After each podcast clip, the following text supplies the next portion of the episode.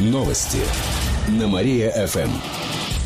Здравствуйте, в прямом эфире на Мария-ФМ Алина Котрихова. В этом выпуске о событиях из жизни города и области. Два человека погибли по вине пьяного водителя. В выходные ночи на Московской рядом с травмбольницей произошла авария. Водитель Форда не справился с управлением и зацепил стоящий на обочине КАМАЗ. В своем блоге организатор движения «Ночной патруль» Сергей Косолапов отмечает, что после столкновения Форд несколько раз переворачивался. После этого он врезался еще в одну фуру. В результате аварии два пассажира легковушки погибли.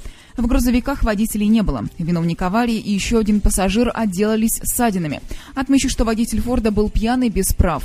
В областном управлении ГИБДД сообщили, что за прошедшие выходные в городе задержали 40 нетрезвых водителей. Более 200 человек наказали за превышение скорости. Строительство зоопарка в Кирове откладывается. В областном бюджете нет на него денег. Однако от идеи его возведения власти все равно не отказываются. Зоопарк в Кирове появится, но сроки пока неизвестны, говорит глава Департамента культуры Павел Сырцев. Ранее планировалось, что зоопарк откроется к 650-летию Кирова, то есть в 2024 году. Его создание обойдется в сумму не менее 200 миллионов рублей, причем основная нагрузка по его содержанию ляжет именно на бюджет.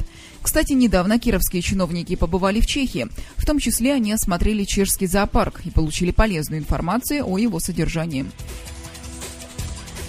Кировские хоккеисты готовятся к Кубку мира среди юношей. Команда «Родина-98» собирается в шведский город Больнес. В пятницу там начнется Кубок мира по хоккею с мячом среди юношей. «Родина-98» оказалась в числе трех российских клубов, которые примут в нем участие.